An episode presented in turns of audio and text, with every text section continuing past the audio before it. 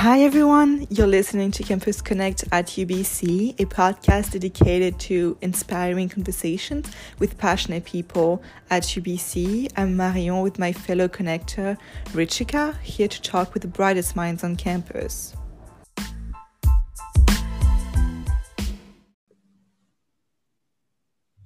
Hi, everyone. Welcome back to a podcast. You're here with Marion and Rishika, your campus connectors. Today, we're joined by a representative of UBC UNICEF, Nico. Welcome all. Thank you for joining us today. Um, so, Nico, would you be able to tell us a little bit about yourself?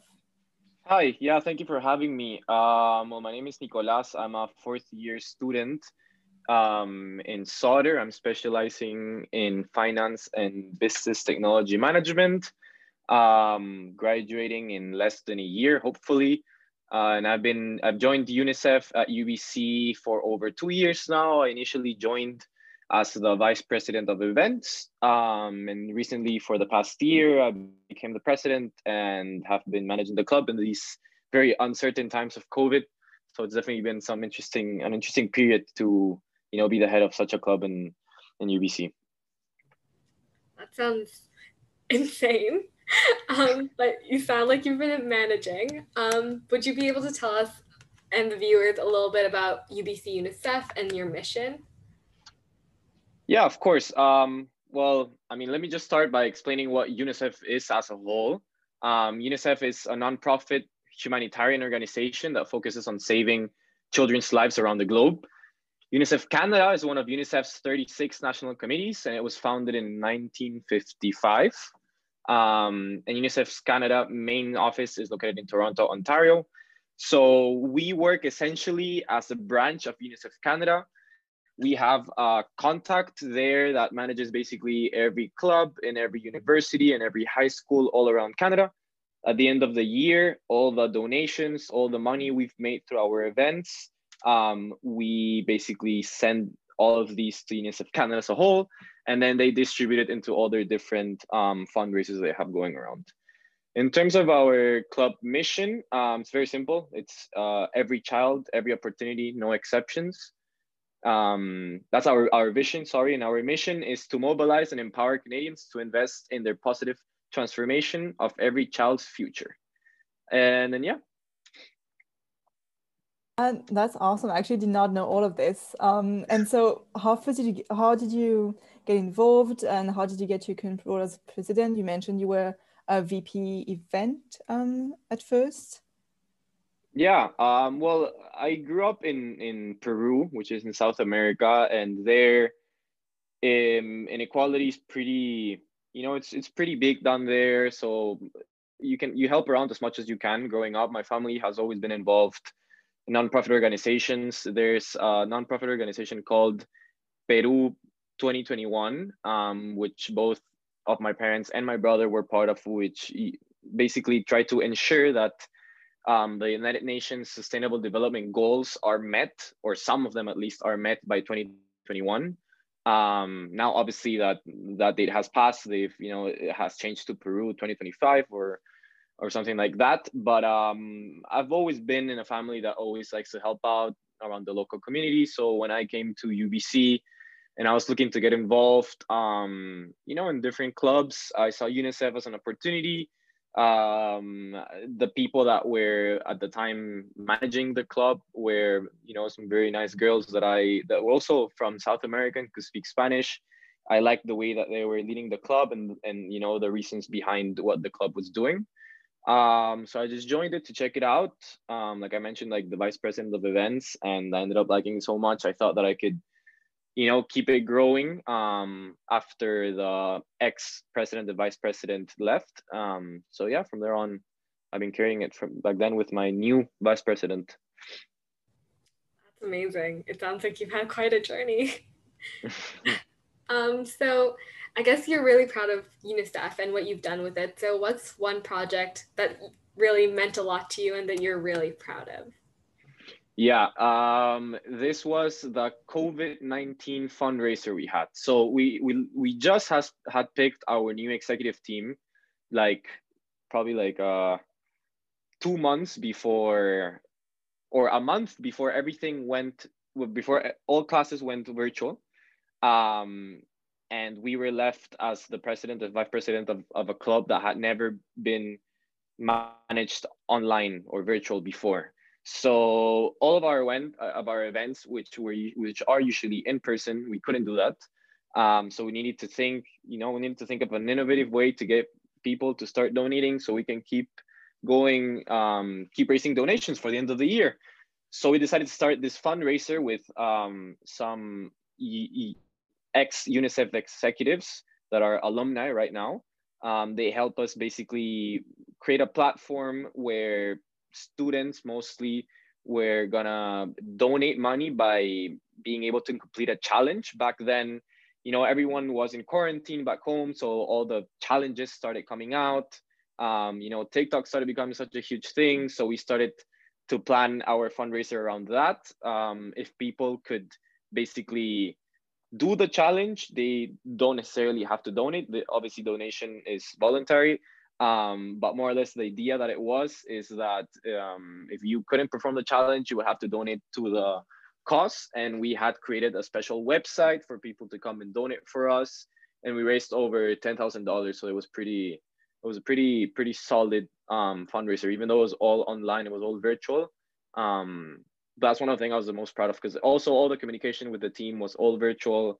It was the first time we were all, you know, understanding this new type of lifestyle, communicating through Zoom. So the management was a little bit hectic, but at the end of the day, it was really successful. Um, and we also started reaching out to other universities across Canada that had UNICEF clubs within them to be part of this fundraiser. And we were actually able to join 10 different clubs 10 different clubs from 10 different universities across Canada, and they basically did the same fundraiser and they all donated to our own website, which at the end of the day is the money is going to go to the same place, which is UNICEF Canada. But UNICEF UBC was basically the face of all of this fundraiser, and everyone just was able to hop on it on it. And um, yeah, I feel, feel like that that will be the highlight of of um, at least my mandates from since now. But uh, yeah, it was very interesting times. That's really impressive, especially because like everything online, I think all of the clubs are like struggling to like find ways for students to get involved and like just, like make them interesting. So interested. So you really like made the best of the situation, I would say. Yeah. And and so what initiatives have you found that work best in spreading your club goal and mission? Like is there initiatives that like just like come back every year or like every term or something like that that you found work really yeah. well? we have um a couple of like signature events so to speak that we usually like hold every year. One of them is called uh, red hands day which is in february. Um, basically this is an event that people honestly just show up. What we usually have is a poster where people paint their hands red and put um, your hand is a symbol to end uh, children's slavery and um, children soldiers all around the world. So this started honestly, I believe it was two or three years ago, and it just started as as a normal event. But we ended up raising so much money that we said this should be something that we should just do every year. Um, now it's coming up uh, on this February that I believe it was the 18th. I'm not I'm, I'm not sure, but um, now we have to see how we're gonna do that now that everything is virtual. But um, besides that, uh, you asked um, what other initiatives like work around students or that gain the most attraction. I would also mention any type of volunteering opportunities. Um, every time we go to our members and offer them, you know, some type of volunteering opportunity where they can go and help other people out, if it's with respect to helping children, which is what UNICEF um, mostly stands for, amazing. But at the same time, we just offer them any type of volunteering opportunity that involves helping out with a community. Um, we just had our generals meeting, our general members meeting yesterday, where we talked about the possible volunteering opportunities for this year. Now that everything is virtual, there's not as many, um, but there's still some um, ideas or opportunities on campus, more specifically, that are trying to, you know, raise awareness, create platforms for students to, for example, gain access to scholarships, um, and just help you know the people around the community that we live in today. Because of covid we don't have access to everything that we had before so we just have to adapt um, to what we're seeing today. That's awesome. It sounds like volunteers get a lot from ubc unicef um, so what do you guys have exactly planned for the rest of the term or the year if you want to share? Yeah, for sure. Um, this is perfect timing. Like I mentioned, we just had our members meeting, and we usually try to give them a, you know, a run through of how the year or the other term is going to look like. Um, unfortunately, my time as a as a president um, and the executive team is going to be ending by the end of this term, so it goes yearly, um, so to speak. And well, my vice president is going to graduate um, I'm gonna graduate in December, so it wouldn't be um, fair for the team or reasonable for me to just stay for four months and then leave in the middle of the term. Um, so for the next term, we're planning, like I mentioned, um, in February, uh, a sort of um, red hand day. We're still planning on the logistics in terms of how we're gonna do the posters and whatnot. But in case that doesn't work, we're gonna have Valentine's baking. Um, we're gonna either contact um, a chef or a baker that through a Zoom session um, is going to help us bake a cake, bake some cookies with the um, um, with the idea of Valentine's in it, right? So essentially, people are going to be able to have access to the Zoom, um, be able to laugh a little, be able to learn how to cook and bake. It's going to be real life time, so um, you can just connect from your house as long as you guys have the right ingredients. Um, it's just meant to be a little bit more social. Um, be, besides that, we have many events coming out this term that we're looking to get some um, some events going on around, around around those days. So we have International Women's Day coming up. We have World Health Day as well. Um, for those events, we are just planning to use those dates um, as, let's say, excuses, so to speak, to throw different types of events that we can raise donations. So ideas are, for example, some type of fitness class or yoga class or Pilates, anything that um, people all over the world can get access to through a quick Zoom call um, because everything in person is still not set. The only event that we have in person or a booth set up for is for our Un- UNICEF UBC masks. Um, we were contacted by a supplier who um, it was out of nowhere just decided to donate 200 masks for free that have the UBC UNICEF logo on the side. Um, and we just started selling them. Um, we are located outside the nest. We are usually boothing every bi-weekly, so every two weeks.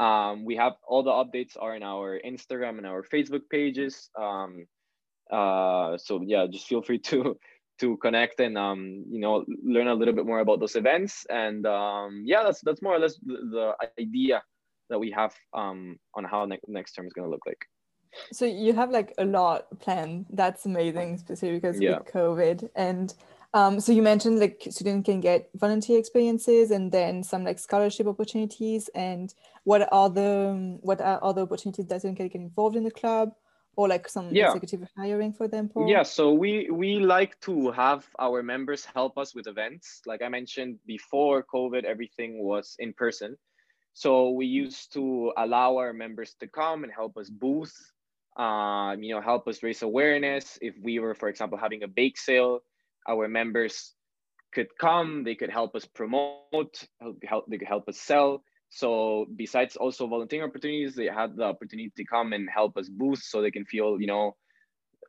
they are a greater part of the club. Besides that, um, we hold our general meetings as a way for members to come, tell us what they thought about past events, what are their ideas about new events coming in the future. Some members even have amazing contacts in other clubs that, um, you know, share the same goals, so to speak. And they you know recommend that we join forces and create a big event between both of us. Um, so it's just really open-ended. Um, once members join unicef uh, you know they can help out in any way possible. Right now like i mentioned everything is virtual so it's a little bit harder to get our members more involved besides just you know recommending what things to do or not to do um, but something that we did recently open up was a commit was committees um, even though things are virtual, it's actually funny. Things are there's actually more work going on behind behind the scenes than it would be in person. Um, so before we just had two people in our marketing team, um, but because now everything is virtual, we need to have designs for everything single thing we do. Someone to manage social media, a lot of different people. Um, therefore, we decided to open up to a committee. So our group grew from 10 executives to over 20 um you know and, and these people were members of the club so we're just offering them more chances to you know be, be part of something bigger be able to help more now that some other opportunities because of the fact that nothing is in person um you know just able to help out a little bit more as much as they can that's great it sounds like members and executives have been working really hard and you guys have been working really hard during this time um, I guess my final question is like on a personal note, um, how have you been staying motivated and do you have like any recommendations for students to stay motivated right now?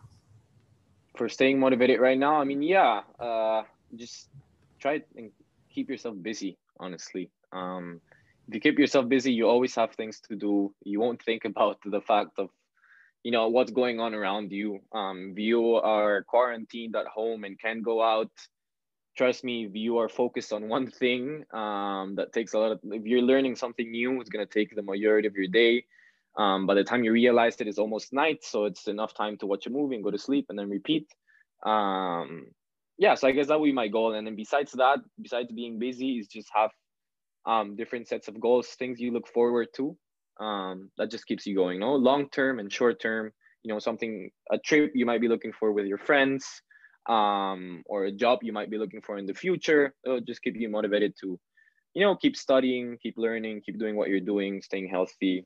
Um, so yeah, that's what I do personally. That's awesome. That's a great tip. Um, thank you for sharing everything about the club and your personal tips. It's been great to have you. We really appreciate it. No, thank you for having me again. Thank you. Yeah. Um, so goodbye to everyone who's listening. We will come back to you guys on the next podcast and feel free to follow UNICEF UBC. The descriptions and social media links will be in the comments.